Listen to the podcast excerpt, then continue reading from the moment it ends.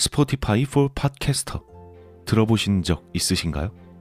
팟캐스트를 가장 쉽고 빠르게 만들 수 있는 플랫폼입니다. 반갑습니다. 기담 채널의 브레이든입니다. 이 스포티파이 for 팟캐스터에서는 핸드폰이든 컴퓨터든 바로 팟캐스트를 녹음할 수 있는 제작 툴을 제공합니다. 또 배경 음악이나 전환 효과음, 그 외에도 많은 기능들을 무료로 제공하고요. 그리고 여기서 끝이 아니라 여러분들이 이렇게 만든 컨텐츠를 Spotify for Podcasters를 통해서 애플 팟캐스트, 구글 팟캐스트, 그 외에도 여러 가지 다른 플랫폼들에 한 번에 배포하고 한 곳에서 관리할 수 있습니다. 바로 Spotify for Podcasters에서 말이죠. 나도 팟캐스트를 한번 해보고 싶었는데 어려워서 하지 못했던 분들 스포티파이 포 팟캐스터 앱을 다운로드 받고 지금 바로 시작해 보시기 바랍니다. 그럼 오늘의 이야기 시작하도록 하겠습니다. 재미있게 즐겨주시길 바랍니다.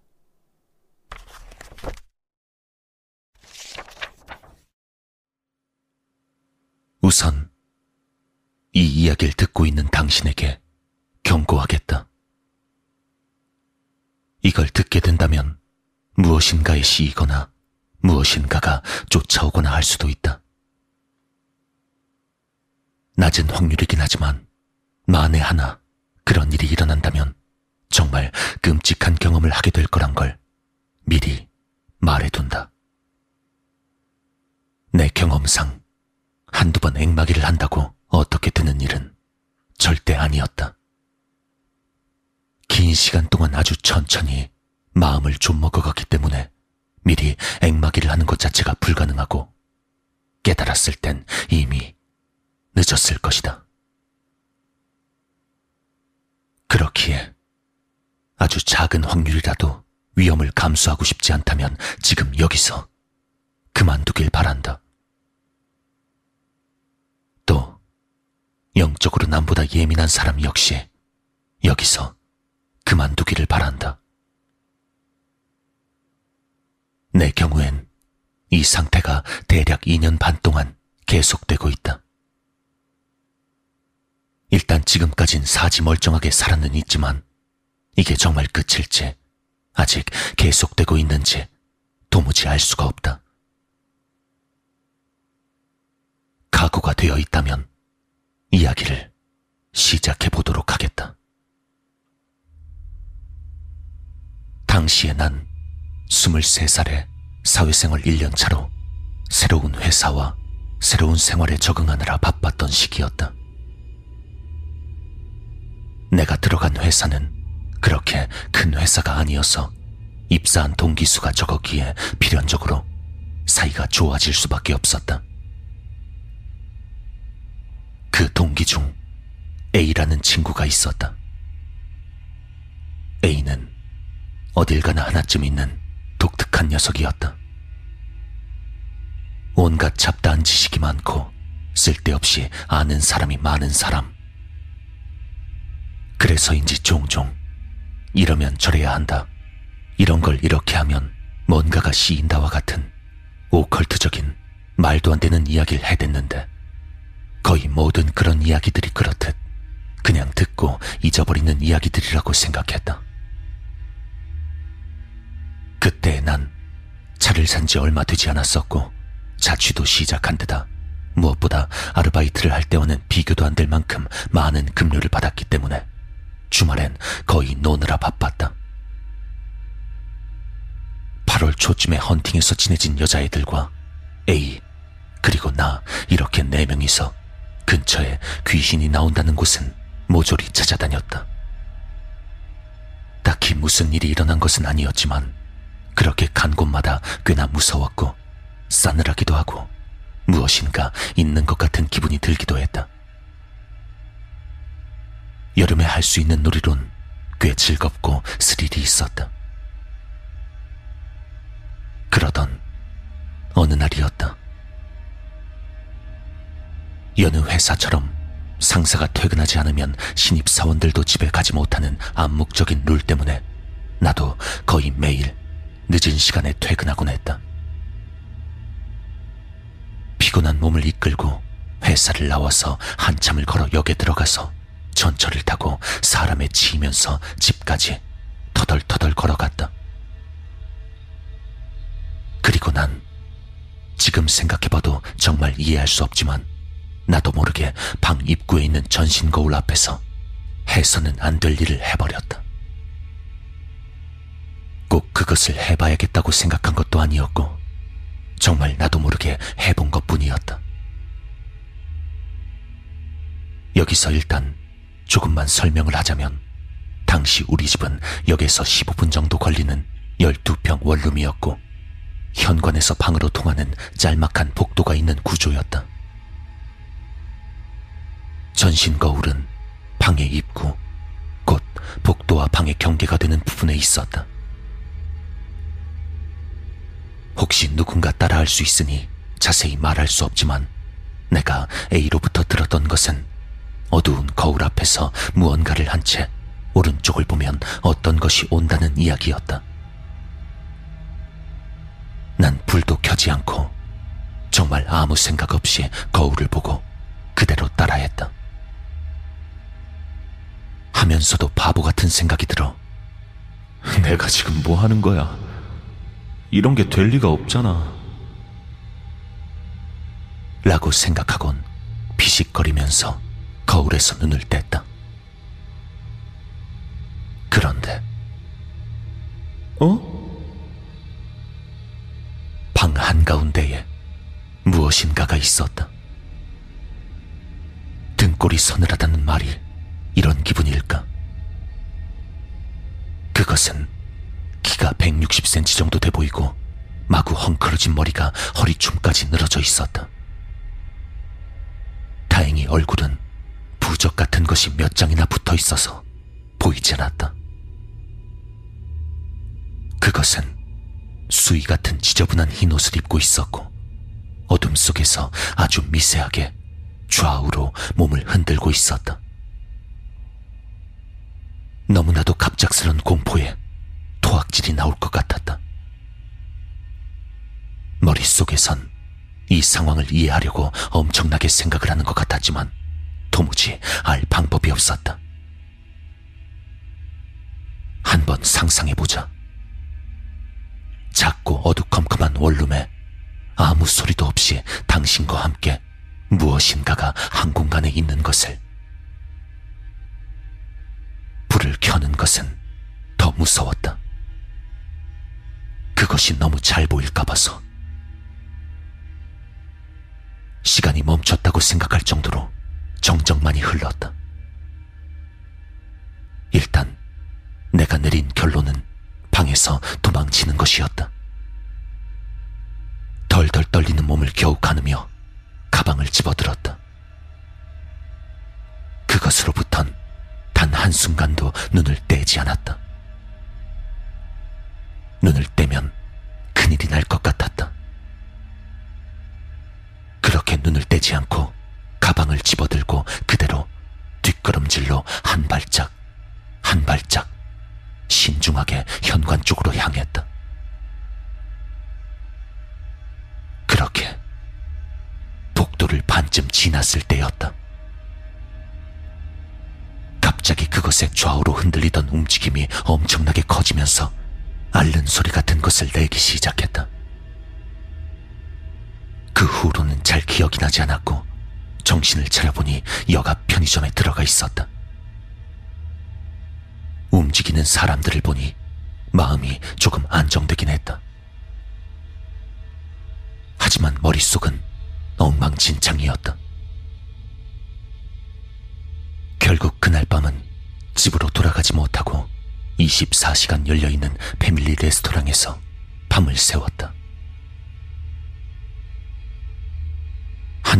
밝아졌을 때쯤에 집에 돌아가 보았다. 집 앞에서 초조하게 담배를 한 대 피우고 심호흡을 몇 번이나 했다. 떨리는 손으로 현관문을 살짝 열어서 방 쪽을 바라보았다.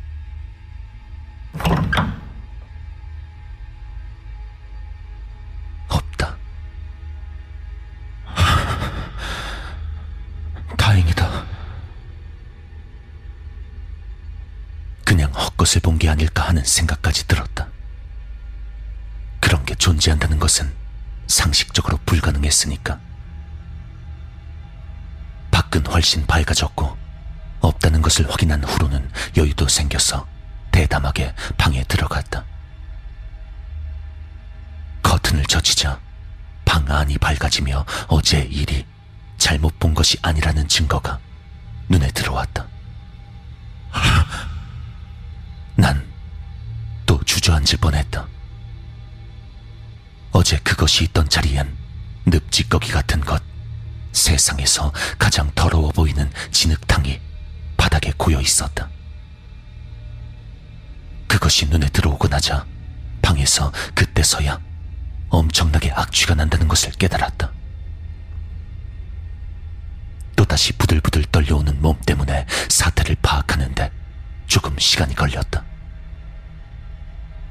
그러고 보니 어제 분명 불을 켜지 않았는데 불은 왜 켜졌을까 생각하며 불을 끄려고 보니 스위치에도 이 진흙이 묻어 있었다. 한참 동안을 그렇게 아무것도 하지 못하고 패닉 상태에 빠져 있다가 점점 이미 저질러진 것은 어쩔 수 없다는 기분이 들기 시작했다. 일단 그 더러운 것을 치운 뒤 샤워를 하고 회사에 갔다. A에게 알려야겠다는 생각이 들었다.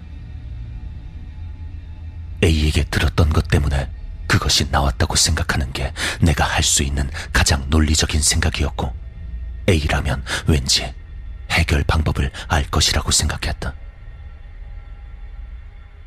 그렇게 회사에 가니 매일 똑같은 일상이 나를 기다리고 있었다.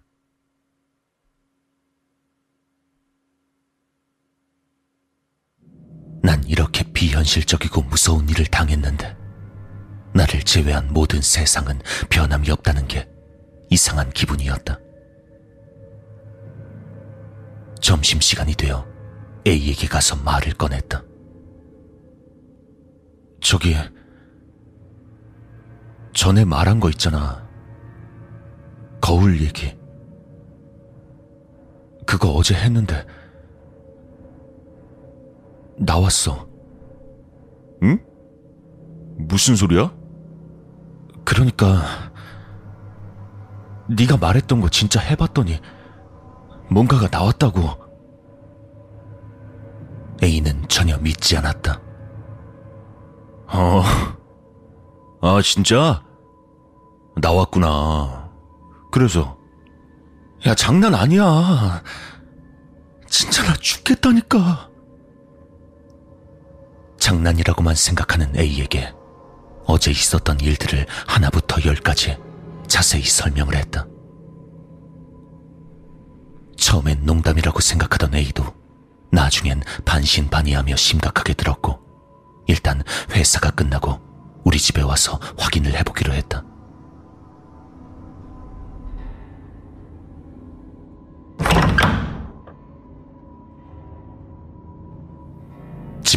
여는 순간 오늘 아침에 나던 그 악취가 코를 찔러왔다.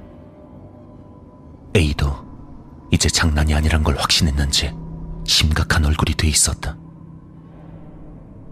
나는 잡다한 지식이 많은 A라면 뭔가 해결책이 나올 거라 믿고 있었다. 하지만 A는 아는 사람을 소개해 줄 테니 앵마기를 하는 게 어떻냐는 말만 하고 도망치듯 집으로 가버렸다. 너무나도 무책임한 A의 반응에 조금 짜증이 나기도 했지만 그 녀석이 잘못한 것도 아니었기 때문에 일단 녀석의 인맥에 기대해 보기로 했다. 난 차마 집에서 자지 못하고 근처 모텔에서 잠을 잤다. 내 방에 혼자 있는 것이 무서웠다. 회사엔 몸이 안 좋아 휴가를 쓴다고 통보했다. 이런 거짓말 따위 내가 처해 있는 지금 이 순간에 비하면 아무것도 아니라고 생각됐다. 이렇게 며칠만 더 살아도 정말 병이 생길 터이니 거짓말도 아니었다. 일단 근처의 절에 가서 스님에게 내가 처한 상황을 설명했다. 글쎄요. 우리 전문이 아니라 모르겠네요. 아마 스트레스 같은 게 아닐까요?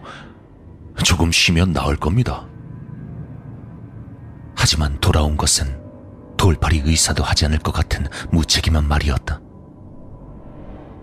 그 후에도 유명한 절이란 곳을 몇 군데 더 가봤지만 돌아오는 대답은 비슷했다. 절망적이었다. 혼자선 어찌해야 될지 몰라 우선 고향에 돌아가기로 했다. 무엇보다 저 집에 돌아가는 것이 무서웠고 또 외할머니가 알고 있는 S 선생님이라는 스님에게 상담하고 싶었다. 외할머니가 다니고 있는 S 선생님의 자택 겸 절은 그쪽에선 꽤나 유명하다고 했다. 어릴 적 외할머니 댁이 이사를 했을 때 고사를 지냈는데 보고는 난 S 선생님을 본 적이 없었다. 하지만 성품이 온화하고 차분한 말투였다고 기억되는 S 선생님 밖에는 내가 아는 사람 중에 이번 일을 물어볼 수 있는 사람은 내 머릿속에 떠오르지 않았다. 밤 9시가 다 돼서 고향집에 도착했다. 공장 밖에 없는 동네라서 이 시간쯤 되면 사람은 거의 볼 수 없었다. 버스 정류장에서 20분 정도를 빠른 걸음으로 걸었다. 사람이 없는 밤중이다 보니 또 무서운 기분이 들긴 했지만 다행히 그것은 없었다. 그렇게 집을 향해 밤길을 걷고 있는데 서늘한 밤 공기에 비해 목 언저리가 점점 뜨거워지는 것이 느껴졌다. 손으로 만져보면 아무것도 없었지만 조금씩 뜨거워지는 게 느껴졌다. 조금 더 걷다 보니 점점 뜨거워지다가 이젠 약간 쓰라리기까지 했다. 싸구려 티셔츠 목 부분에 목을 조금 쓸린 것 같은 기분이었다. 손으로 목을 만져보니 우둘투둘한 게 나기 시작했다. 땀을 흘리면서 하루 종일 돌아다녀서 땀띠가 난 것이라고 대수롭지 않게 생각했다. 하지만 그 쓰라림은 멈추지 않고 계속됐고 마치 천이나 줄 같은 것을 내 목에 걸고 좌우로 흔드는 것 같은 기분이었다. 고통 자체는 못 견딜 정도로 아픈 건 아니었지만 난 무서운 기분이 들어 뛰기 시작했다. 숨을 헐떡이며 집 현관문을 열자 아버지가 걱정된 표정을 짓고 나오셨다. 안 그래도 S 선생님이 연락하셨었다. 네가 안 좋은 일이 있으니까 오라고 하시던데 무슨 일이 있는 거냐? 잠깐만. 너 목은 또 왜 그러고? 아버지의 말을 듣고 신발장에 달린 거울을 봤다. 목엔 밧줄이 감겼던 자국이 선명하게 나 있었다.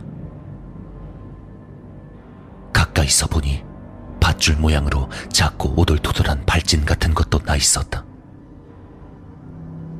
너무 무서워서 몸에서 피가 다 빠져나가는 기분이었다.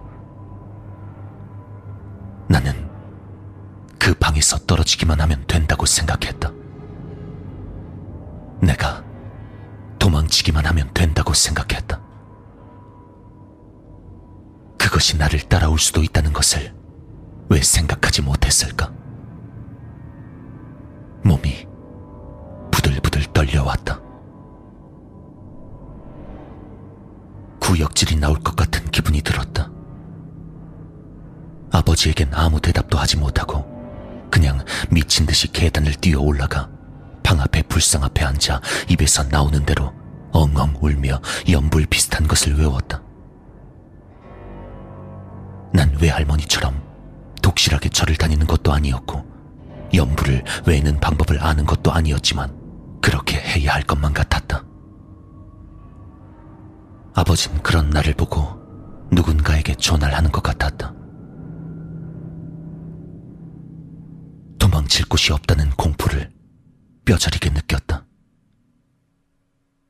그렇게 난 정신을 잃고 말았다.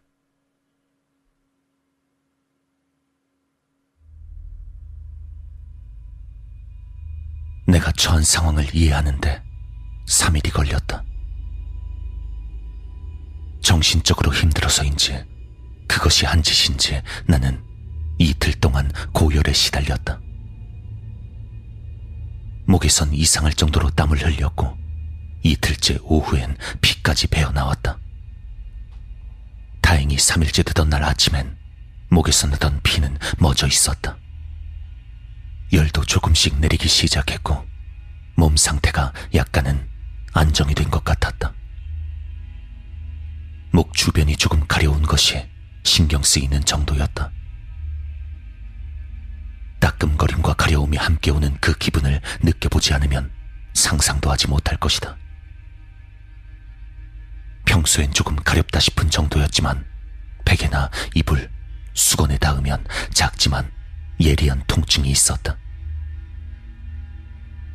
피가 난 후에 딱지가 져서 가려운 것이라 생각해서 만지지 않도록 했다. 이불에 들어가서 저녁 때까지 목엔 신경을 쓰지 않으려고 노력했다. 거울을 볼 용기가 나지 않았다. 내 모습이 얼마나 징그러울지 내 눈으로 확인하는 것이 무서웠다. 하지만 화장실에 갔을 때 도저히 참지 못하고 거울을 보고 말았다. 거울 속엔 꼴도 보기 싫은 모습의 내가 있었다. 목에 붉은 기운이 거의 사라진 대신 발진이 커져 있었다. 지금 생각해도 비위가 상해 밥맛이 떨어지는 모습이라서 최대한 묘사는 자제하겠다. 목 주변에 생긴 밧줄 모양의 자국은 약 1cm 정도였다. 처음 이렇게 됐을 때는 그 자국이 빨갛게 되어 원래 피부가 흰 편이었던 내 피부 위에 정말 빨간 줄이 감겨 있는 것처럼 보였었다. 지금은 그때와는 확연히 달랐다.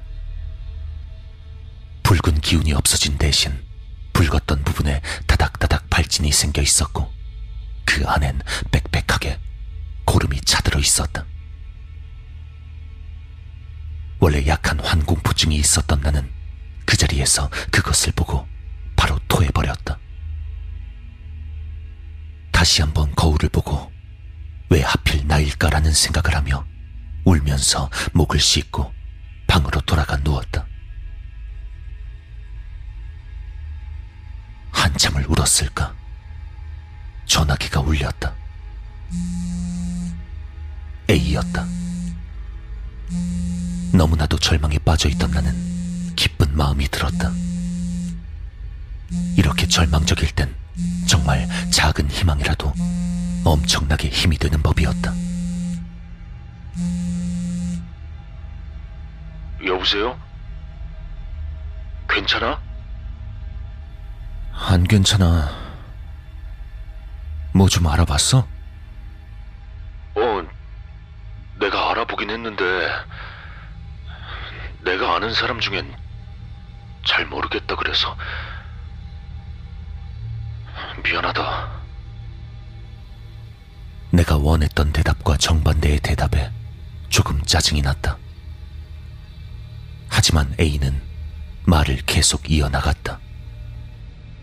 아, 저 그, 그 대신에 내 친구 아는 사람 중에 그런 쪽으로 유명한 사람이 하나 있는데 소개를 해준다고는 하는데 그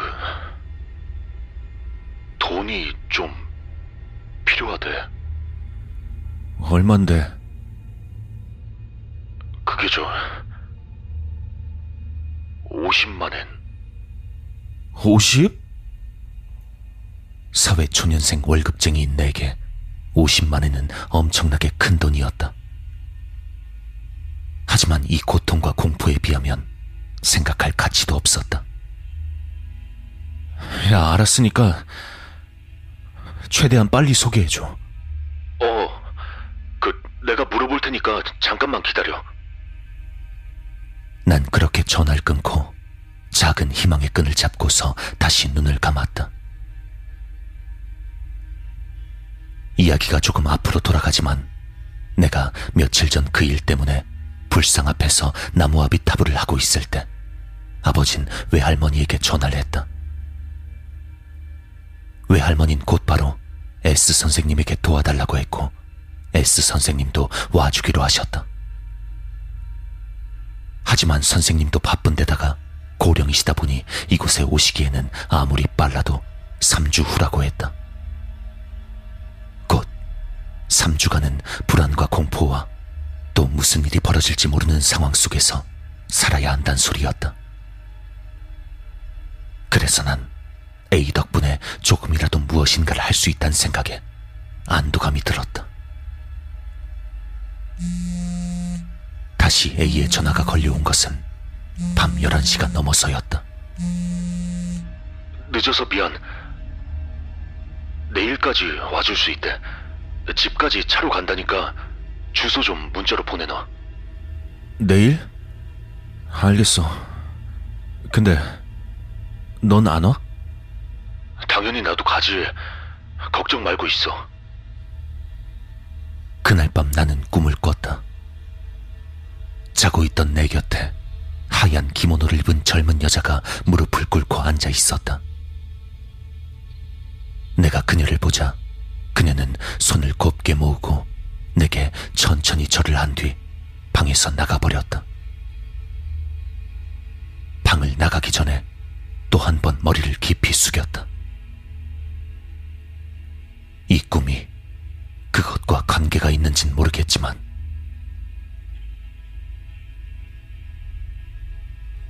다음 날 정오가 지날 때쯤에 A에게서 연락이 왔다.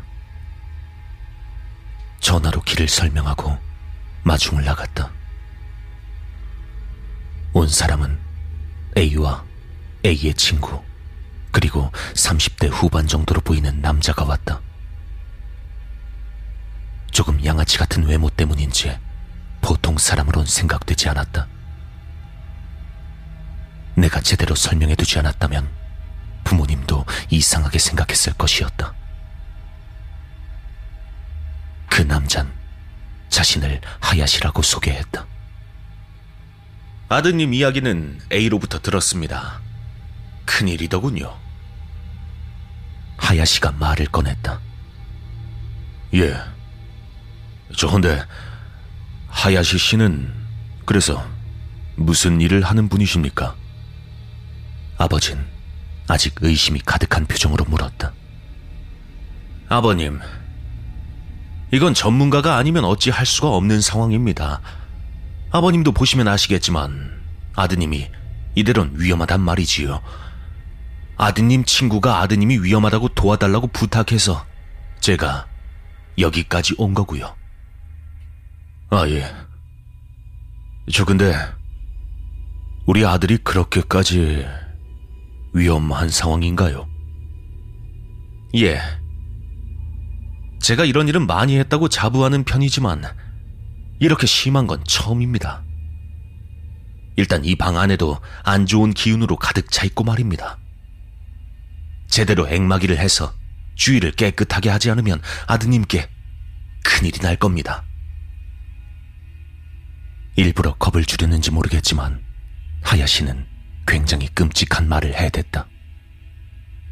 일단 알겠습니다. 저 그럼 저인 하야시 씨에게 부탁만 하면 되는 건가요? 맡겨만 주십시오. 저희 같은 전문가가 아니면 이런 건 안 되거든요. 하지만 저희도 리스크를 떠안고 하는 거라서 조금 넣어주셔야 하겠습니다. 뭐, 다들 아시겠지만요. 그래서 얼마 정도를 말씀하시는지 200만 엔 정도는 주셔야 뭐 물론 비싼 금액이긴 하지만 아드님 생각을 하면 싼 편이라고 생각합니다. 게다가 또 이런 걸 아는 사람도 얼마 안 돼요. 뭐 처음부터 다시 찾으실 깹니까? 200만 엔은 너무 비쌌다.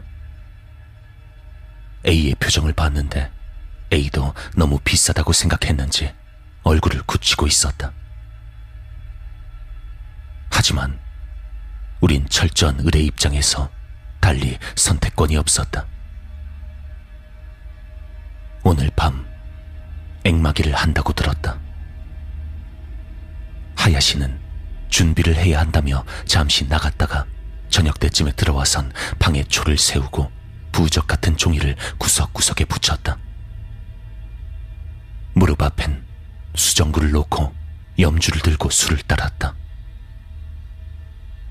자, 이러면 괜찮아질 겁니다.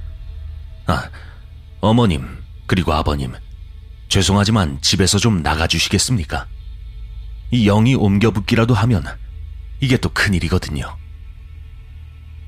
어머니와 아버진 밖에 세워둔 차에서 기다리기로 했다.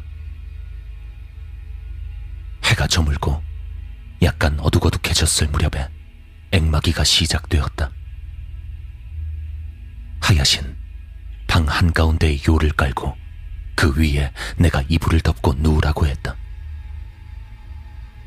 시키는 대로 할 수밖에 없어서 그렇게 누워서 눈을 감았다. 하야신 낮은 목소리로 경을 외기 시작했고 난 그렇게 얼른 끝나기를 간절히 바라며 눈을 감고 있었다. 앵마기가 시작되고 한참이 지난 뒤 경을 외는 목소리가 조금씩 끊어지기 시작했다. 눈을 감고 있자 이상한 분위기가 느껴지고 조금씩 이상해져가는 연불이 들렸다. 처음엔 잘 몰랐지만 언젠가부터 목이 굉장히 가려웠다. 그 가려움은 점점 통증으로 변해갔고 이젠 가려움을 넘어 아프기만 했다. 하지만 눈을 떠선 안 된다는 생각에 어금니를 꽉 깨물고 참았다. 그런데 갑자기 연불 소리가 멈추었다. 이상했다. 내가 잘 아는 건 아니었지만 연불 소리가 이상했다.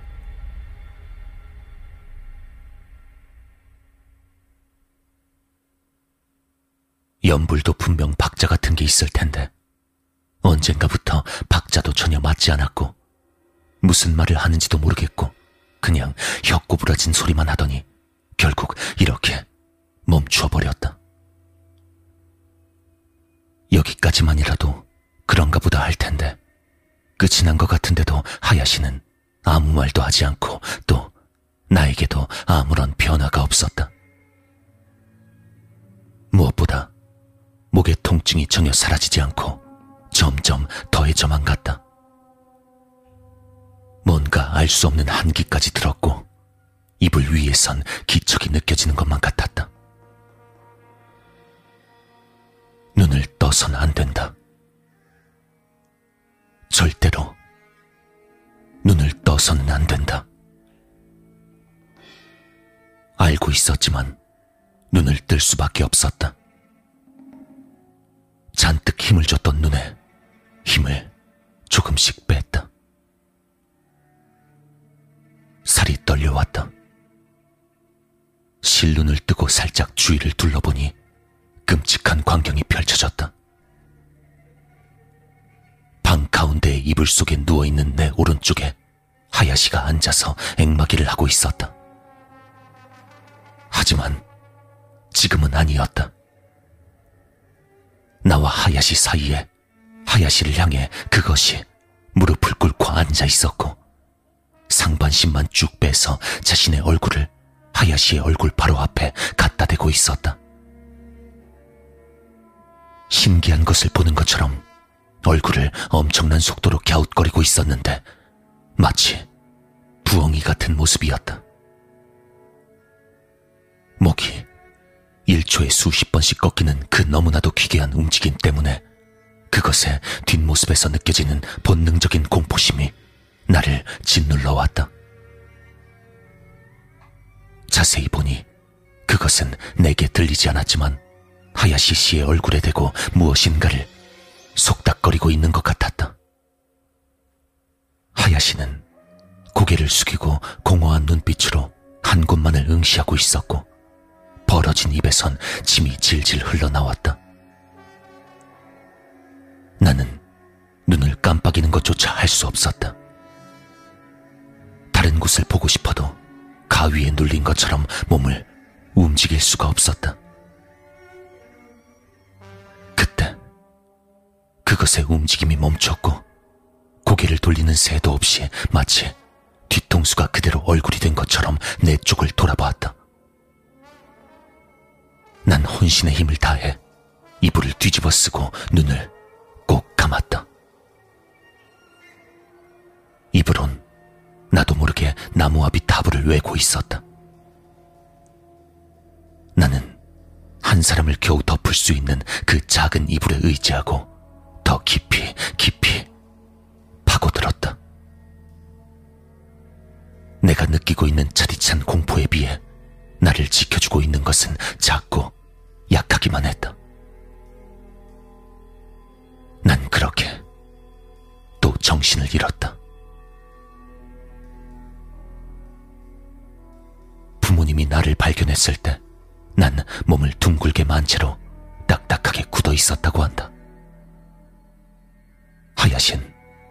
집에서 뛰쳐나와 뒤도 돌아보지 않고 차를 타고 A와 A의 친구와 함께 어딘가로 도망친 것 같았다. 이젠 더 이상 S 선생님을 기다리고만 있을 순 없었다.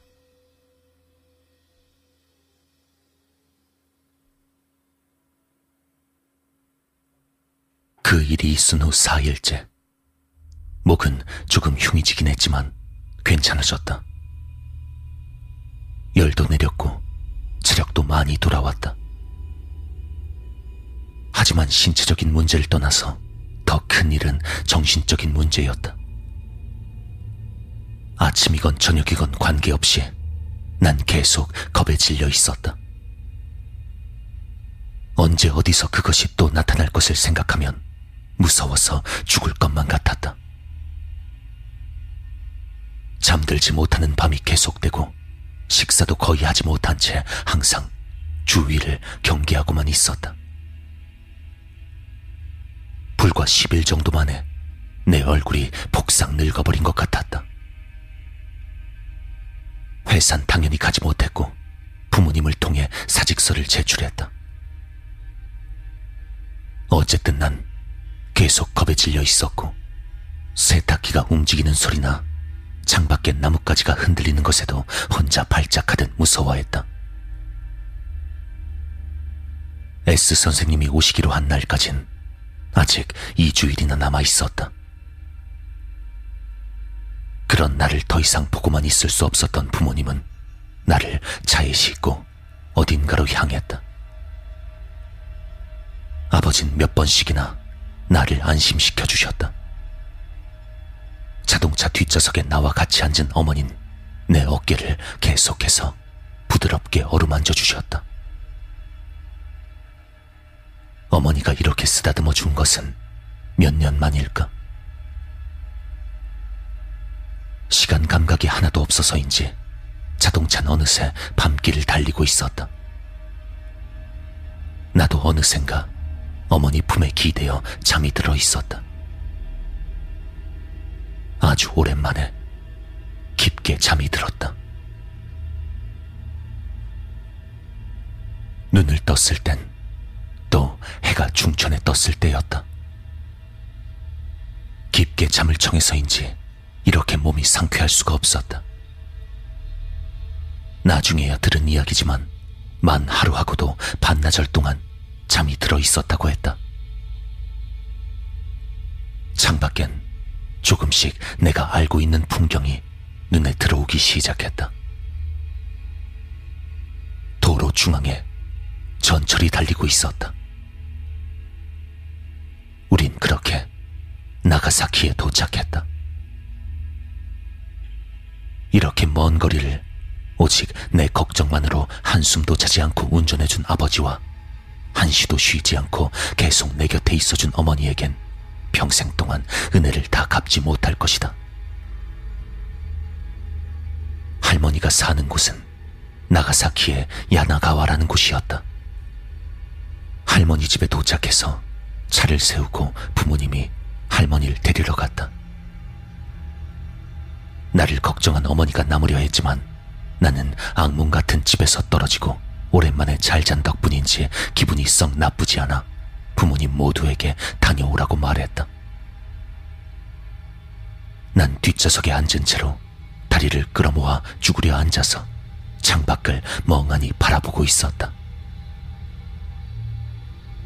그때 갑자기 목에 익숙한 통증이 스며들었다. 익숙한 통증이었지만 그 정도가 지금까지의 것과는 비교도 되지 않을 정도의 통증이었다. 머리가 핑돌 정도로 아팠다. 무의식적으로 손을 목에 대자 피가 묻어나왔다.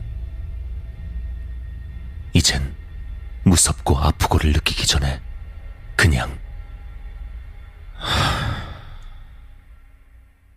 또 시작인가? 라는 생각이 먼저 들었다. 짜증이 나서 눈물이 나왔다. 시발. 나보고 어쩌라고. 이제 적당히 좀 하자. 혼잣말을 하며 흐느끼고 있자 곧 부모님과 할머니가 돌아오셨다. 내 모습을 본 할머니는 내 어깨를 잡고 흔들면서 무슨 일이냐고 물으시며 어쩔 줄 몰라 하셨다. 하지만 난 그런 할머니의 모습에 왠지 모르게 화가 치밀었다. 나도 무슨 일인지 모를 뿐더러 어떻게 할 수 없어 답답해하고 있는 상황이라 지금까지 쌓였던 스트레스가 한 번에 터져나오듯 부모님과 할머니에게 소리를 질러버렸다. 지금 생각하면 부끄럽고 죄송스러운 마음뿐이지만 그땐 마치 누군가에게 홀린 것처럼 평소 나답지 않게 거칠게 반항을 했다. 보다 못한 아버지는 단호한 표정으로 내 뺨을 사정없이 후려쳤다. 머리가 통째로 돌아갈 만큼 아팠지만 목의 통증을 떠나서 갑자기 눈앞이 환해지는 느낌이었다. 아마 흔히 말하는 별이 보였다는 느낌이 이런 것일 것이다. 게다가 난 태어나서 지금까지 아버지에게 맞아본 적이 처음이었다. 그 충격 때문인지 신기하게도 목의 통증이 가시고 내 상태가 조금은 안정됐다. 상황이 조금 진정되자 아버진 우리를 차에 태우고 S 선생님이 살고 계시는 절로 향하기 시작했다. 그렇게 S 선생님의 절에 도착하자 마음이 편해진 탓인지 목에 있던 통증이 한층 더 가벼워진 느낌이 들었다.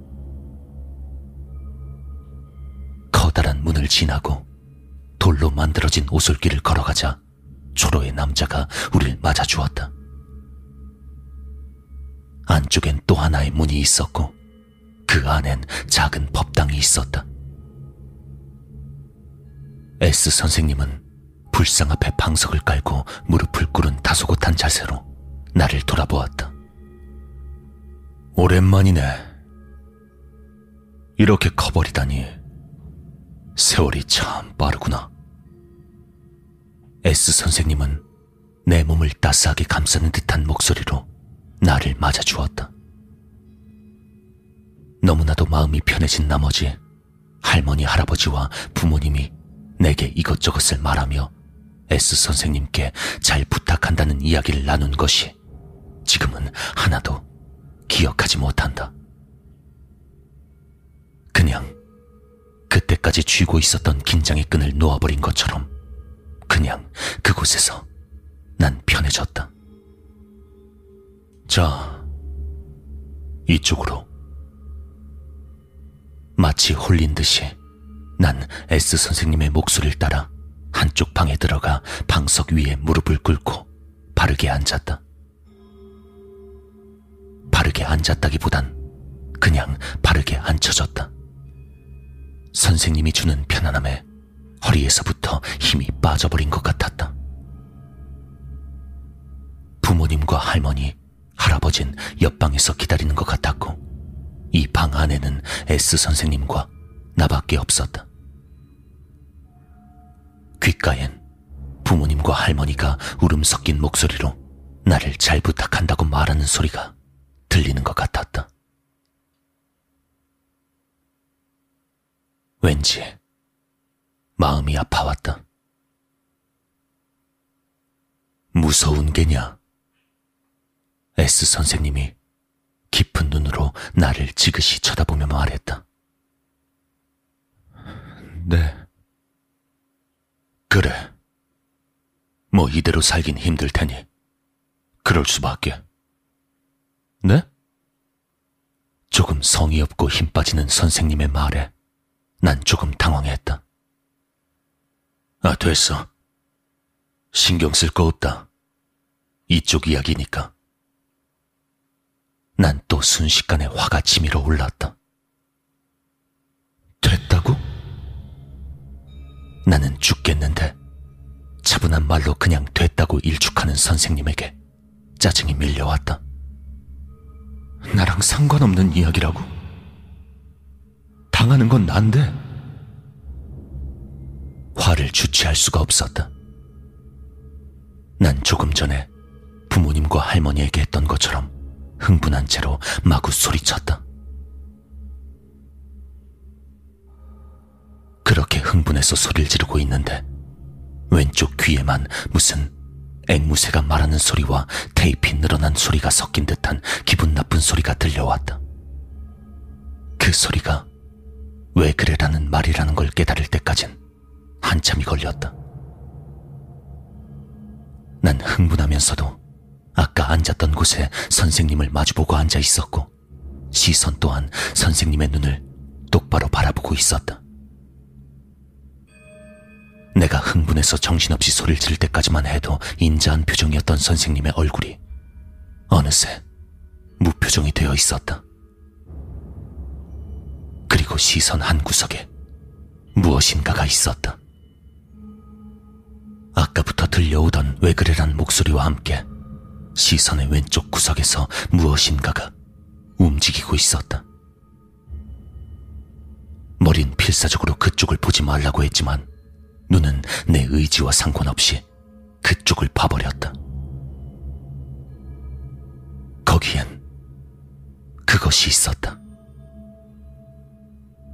선생님과 나밖에 없던 그 좁은 방에 내 얼굴 바로 옆에 일주일 전 봤던 그것이 있었다. 하야시에게 했던 것 같이 부엉이처럼 머리를 기괴하게 움직이면서 내 얼굴을 들여다보고 있었다. 그 입은 쉬지 않고 왜 그래? 왜 그래? 왜 그래? 라고 말하고 있었는데 그 목소리가 앵무새 같기도 하고 늘어진 테이프 같기도 해서 기괴함이 더해졌다. 난 숨을 쉴 수가 없었다.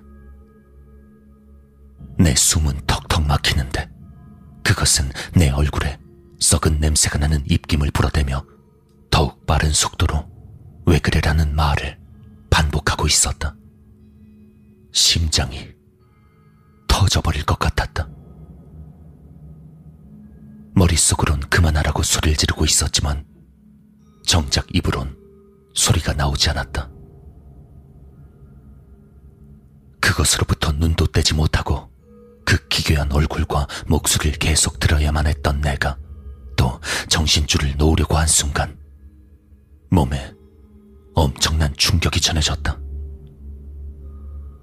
그것과 얼굴을 맞댄 채로 마치 가위에 눌린 듯 꼼짝도 할 수 없던 나는 그 충격으로 인해 몸이 튕겨져 나가듯이 일어설 수 있었다. 아니, 일어섰다기보다 몸을 거의 쓰러뜨리며 앞으로 달려나갔다. 어떤 생각도 할 수 없었다. 도망쳐야겠다는 생각 외엔. 하지만 오랫동안 무릎을 꿇고 있어서인지 다리가 저려서 생각대로 달릴 수가 없었다. 너무 많이 저리면 다리의 감각이 아예 없어지는 딱 그 상태였다. 그 상태의 다리를 가지고 앞도 뒤도 돌아보지 않고 달려나갔기 때문인지 나는 넘어지면서 머리로 벽을 들이받았다. 하지만 조금도 아프지 않았다. 이마가 깨져 피가 철철 나오고 있었는데도 나는 그런 곳에 신경을 쓰고 있을 수가 없었다. 피가 눈에 들어가 아무것도 보이지 않았다. 눈을 감은 채로 손을 휘저으며 출구를 찾았지만 벽밖에 만져지지 않았다. 도망칠 수가 없었다. 아직 안 돼! 갑자기 선생님의 큰 목소리가 들려왔다. 그것이 정확히 나를 향해 한 소리인지 알 수 없었지만 일단 내 행동을 멈추게 하기에는 충분한 목소리였다. 깜짝 놀라서 그 자리에 경직되면서도 머리론 이 상황을 어떻게든 이해해 보려고 노력했다. 하지만 이해는커녕 아까 보았던 그것의 얼굴만 떠오르면서 도무지 진정할 수가 없었다. 일단 내가 발광하며 움직이는 것을 멈추자 선생님은 다시 차분한 목소리로 입을 뗐다. 얼마나 무서웠을까. 이제 괜찮으니까 다시 이쪽으로 오렴. 그리고 다른 가족분들도 거기 그대로 계세요. 나와 가족들에게 하는 이야기였다. 우리 가족들이 무슨 대답을 하는 듯 했지만 기억이 나지 않는다. 선생님이 있는 곳으로 돌아가서 선생님이 건네주신 손수건으로 얼굴에 피를 닦아냈다. 아까 그거 너한테 무슨 말을 하는 것 같던데 뭐라고 하더냐? 계속 왜 그래? 왜 그래? 라고 반복하고 있었어요. 말 한마디를 나눴을 뿐이었는데 마음이 다시 편안해지면서 어느 정도 생각을 정리할 수 있게 되었다. 그래. 왜 그래? 라고 했구나. 그래서 넌 그걸 듣고 무슨 생각이 들었니?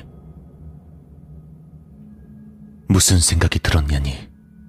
어떤 대답을 원하는 걸까? 잘 모르겠습니다. 넌 아까 그것이 무섭니? 네. 너무요. 뭐가 무서운데? 네? 아, 그게 어떻게 봐도 사람은 아닌 것 같고 귀신이잖아요. 이런 것을 왜 묻는지 도무지 이해가 되지 않았다. 선생님은 도대체 무슨 말이 하고 싶은 것일까? 이런 내 마음을 아는지 모르는지 마치 깊은 호수같이 차분한 목소리로 선생님은 질문을 계속했다. 그래. 그런데 말이다. 그것이 너에게 해코지를 하거나 나쁜 일은 없었지 않니? 목에서 피도 나고 일단 이런 게 방 안에 나오는 게 해코지가 아니고 나쁜 일이 아닌 거예요? 음, 그것 말고 다른 일이 또 있었니? 그래. 어렵구나. 선생님은 무엇인가를 생각하는 듯 한참 동안 눈을 지그시 감았다. 그리고 또 눈을 떴을 때 나에게 설명을 해 주었다. 악한 마음은 없는데 너무 강하면 이렇게 돼버린단다. 그것도 오랫동안 외로웠으니까. 이야기하고 싶다. 만지고 싶다. 자길 봐주었으면 좋겠다. 그렇게 오랫동안 생각하고 있었던 것 같네. 자각은 못하는 것 같지만 넌 아주 따뜻한 사람이란다. 그런 널 보고 그것은 모습을 내비쳐 보인 것이고 자신을 볼 수 있는 사람을 발견하고 기뻐서 어찌할 수가 없었을 거야. 하지만 넌 그것에 비하면 너무 약한 사람이다 보니까 몸이 먼저 반응을 해버리는 것이고 무섭다고 느끼는 것이고 선생님은 마치 어린아이에게 옛날 이야기를 하듯이 천천히 설명을 했다. 설명을 듣고 있자니 점점 이상한 기분이 들었다. 그것은 귀신이 아니었던 걸까? 어째서 선생님은 그것을 감싸는 것일까? 자, 이제 어떻게든 해줘야 할 텐데. 시간이 좀 걸리더라도 괜찮겠니? 내 이상한 기분도 그때까지의 무서웠던 공포심도 이 한마디에 깨끗이 사라졌다. 선생님의 차분한 말투에 몸을 맡기고 마음속 깊은 곳으로부터 안심이 됐다. 그리고 선생님이 한 말은 내 평생의 좌우명으로 생각하는 말씀이다. 생긴 것이 무서워도 본인이 모르는 것이라도 자신과 똑같이 아파하고 있다고 생각하렴. 도움의 손길을 기다리고 있는 것이라고 생각해줘야 한다. 선생님은 차분한 목소리로 그대로 경을 외기 시작했다. 액막이나 그런 것을 위한 경이 아닌 그것이 제대로 성불할 수 있도록 외우는 경이었다. 마음이 차분하게 가라앉았다. 그것도 더 이상 보이지 않았다. 그날 밤은 목의 상처가 조금 커지긴 했지만 정말 깊게 푹 잘 수 있었다. 그 후에 나는 산으로 보내졌다. 선생님의 종파는 굉장히 깊은 역사를 가지고 있었고 그 산은 선생님과 같은 뜻을 가진 사람들이 가지고 있는 덕을 더 쌓기 위해 모이는 아주 영적인 공간이라고 했다. 선생님은 그것이 조금이라도 빨리 성불할 수 있도록 산에서 공양을 하기 위해 간다고 말했다. 산에 도착하자마자 동자승이 우리를 마중 나와 있었고 선생님에게 예의 바르게 인사를 했다. 산 가운데의 본당 사람들은 나를 반갑게 맞아주었다. 그곳엔 정말 자신의 덕을 쌓기 위한 사람들도 많았고 나처럼 다른 것 때문에 와 있는 사람들도 많았다. 나와 비슷하거나 나보다 더 힘든 경험을 하는 사람들도 많았고 그 사람들이 점점 괜찮아지고 있다고 했다. 미리 이야기를 듣고 와서인지 정말 이곳이 영적인 곳이라서 그런지 이미 내 공포심은 많이 옅어져 있는 것 같았다. 그렇게 그날로부터 산에 살기 시작했다. 가족들이 걱정되긴 했지만 또다시 목에서 피가 나고 그것이 내 앞에 나타나는 일보단 훨씬 낫다고 생각했다. 실제로 그것은 그 후론 전혀 나타나지 않았다. 그로부터 한 달 뒤, 선생님이 다시 나를 찾아왔다. 보아하니 꽤나 괜찮아진 것 같네. 예. 한 번도 안 보였어요. 산에 와서 있으니까 성불한 거 아닐까요? 아직 성불은 한 게 아니란다. 아, 미안하구나. 또 무서운 생각이 들었겠구만. 너도 여기서 살아서 알겠지만, 여긴 더 힘든 일을 당한 사람도 많지 않니? 그 사람들을 도와주는 게 우리 일이란다. 조금만 더 참고 여기 있도록 하렴.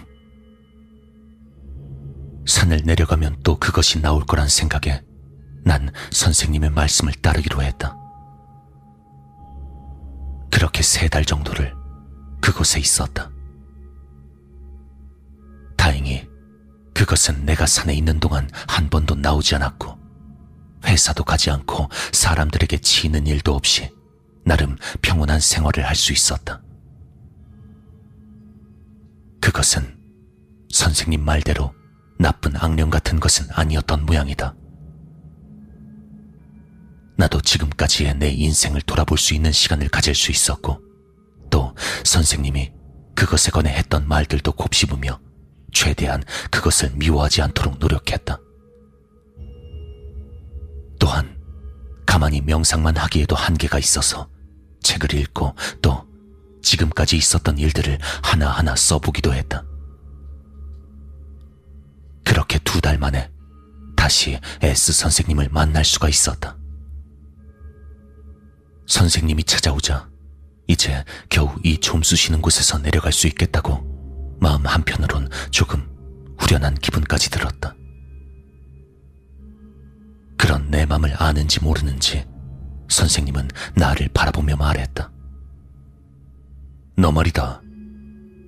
집에 가지 말고 여기 계속 있는 건 어떠냐? 아, 전 여기 있는 사람들처럼은 못할 것 같은데요. 워낙 부지런하시기도 하고 또 그게 아니라 넌 집에 가면 안 돼. 예? 그게 무슨 아직 네 옆에 그것이 남아 있다.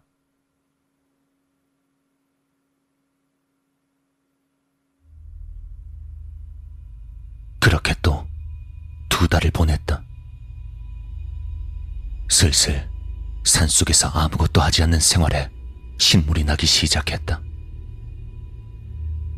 사람은 참 간사한 것이 그렇게 무서웠던 기억이 시간과 함께 점점 옅어져 가고 지금은 이 답답함에서 빨리 벗어나고 싶다는 생각밖엔 들지 않았다. 두 달 뒤에 또 나를 본 선생님은 내게 말했다. 음, 괜찮아 보이긴 하지만 한 달에 한 번씩은 꼭 이곳에 오도록 해. 그렇게 길고 길었던 산에서의 생활을 마치고 거의 반년 만에 집으로 돌아왔다. 집으로 돌아오니 기분이 좋았다. 도쿄에서 빌렸던 월세방은 이미 어머니가 정리해 주었고 내 짐도 여기로 다 와 있었다. 반년 만에 핸드폰을 켜보았다. A에게서 문자가 많이 와 있었다. 자기가 가르쳐 준 것 때문에 이런 일이 생겨 미안하다. 하야시 일은 미안하다. 부모님께 멀리 간다고 들었다 등등 나를 걱정해주고 사죄하는 문자가 여러 통 있었다. 나중에 들은 이야기지만 A는 그 후에도 몇 번이나 우리 집에 찾아와 부모님께 사죄했다고 한다. 바로 A에게 전화를 해 만나기로 했고 다음 날 우리 집까지 A가 찾아왔다. 나는 집에 찾아온 A의 얼굴을 힘껏 후려갈겼다. 그냥 그렇게 해야만 할 것 같았다. A도 그냥 맞아주었다. A에게 그동안 있었던 일들을 빠짐없이 말해주었다. 나는 S 선생님이 말한 대로 한 달에 한 번씩 선생님을 뵈러 가서 기도를 하고 왔고, A 또한 죄책감 때문인지 별일이 없어도 우리 집까지 와서 이야기를 하다가 가곤 했다. 그렇게 2년이란 시간이 지났다. 이제 괜찮아진 것 같네. 이젠 그만 와도 될 것 같구나. 선생님의 그 말 한마디가 너무나도 행복했다. 너무 행복해서 눈물이 흘러나왔다. 이젠 그냥 평범하게 살아갈 수 있겠구나 하는 생각이 가슴에 벅차올랐다. 선생님은 그 말씀을 남기시고 며칠 뒤에 돌아가셨다. 내 은인에게 뭐 하나 갚지도 못하고 그렇게 허무하게 돌아가셔 버렸다. 선생님의 장례를 하는 동안 난 단 한시도 자리를 비우지 않고 영정을 지켰다. 그로부터 두 달 뒤 편지 한 통이 도착했다. 선생님이 보내신 편지였다. 오랜만이구나. 그 일로부터 많은 시간이 지나버렸네. 이 편지를 읽고 있다면 아마 나도 죽었을지도 모르겠다. 죽기 전에 꼭 사과를 해야겠다고 생각해서 편지를 쓰는 것이니 부디 끝까지 읽어주렴. 그날 네가 우리 집에 찾아왔을 때 실은 선생님은 너무나도 무서웠단다. 네가 데려온 것은 도저히 선생님이 감당할 수 있는 게 아니었어. 하지만 네가 그렇게까지 무서워하는데 나까지 무서워하면 안 되겠다고 생각해서 일부러 괜찮은 척 했던 것이야.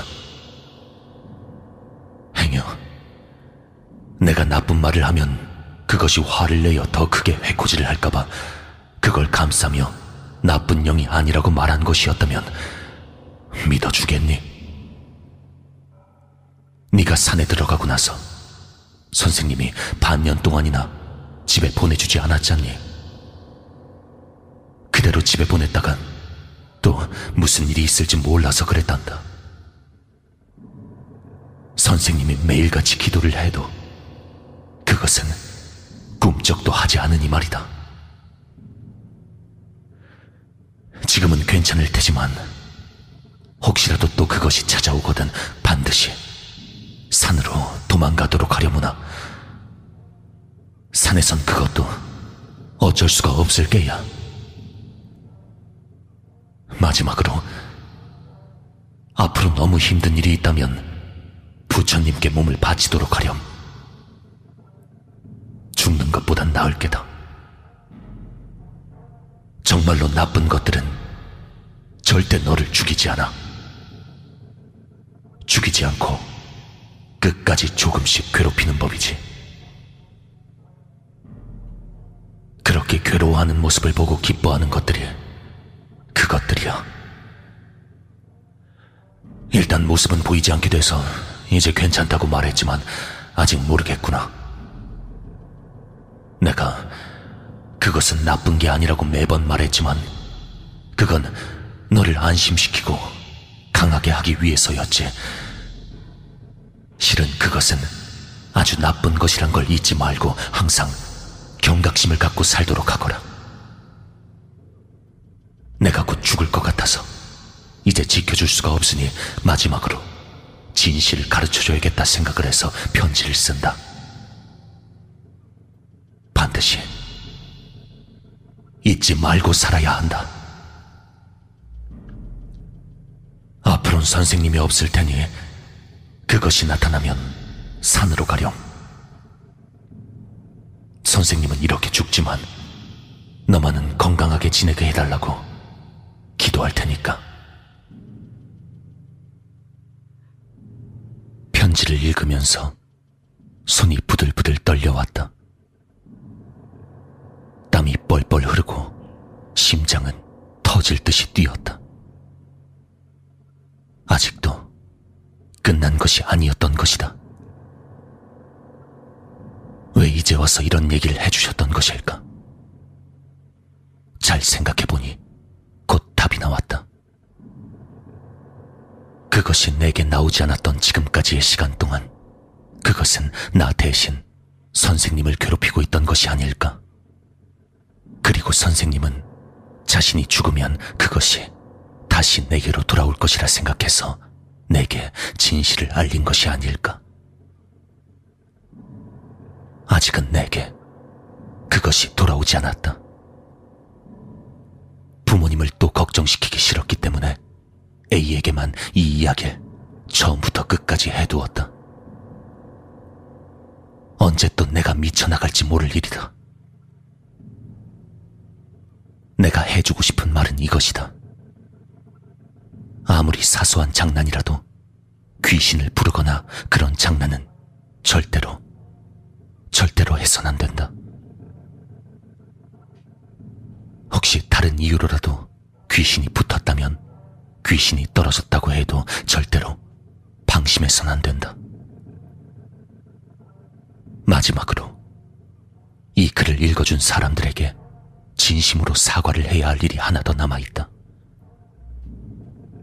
나는 처음부터 거짓말을 해왔다. 이미 눈치챈 사람들도 있겠지만 이해를 돕기 위해서 자잘한 거짓말들을 요소요소에 넣었다. 하지만 사과를 하고 싶은 것은 이런 것들이 아니다. 이렇게 쓰지 않으면 여러분께 이야기가 잘 전달되지 않을 것 같아서. 또한 이 이후에 어떤 일이 있었는지 여러분이 생생하게 상상해줬으면 하는 마음에서 나는 거짓말을 써왔다. 그렇다. 이것은 내 이야기가 아니었다. 이것은 내 실수로 인해 인생을 망친 불쌍한 내 친구의 이야기다. 나는 A다.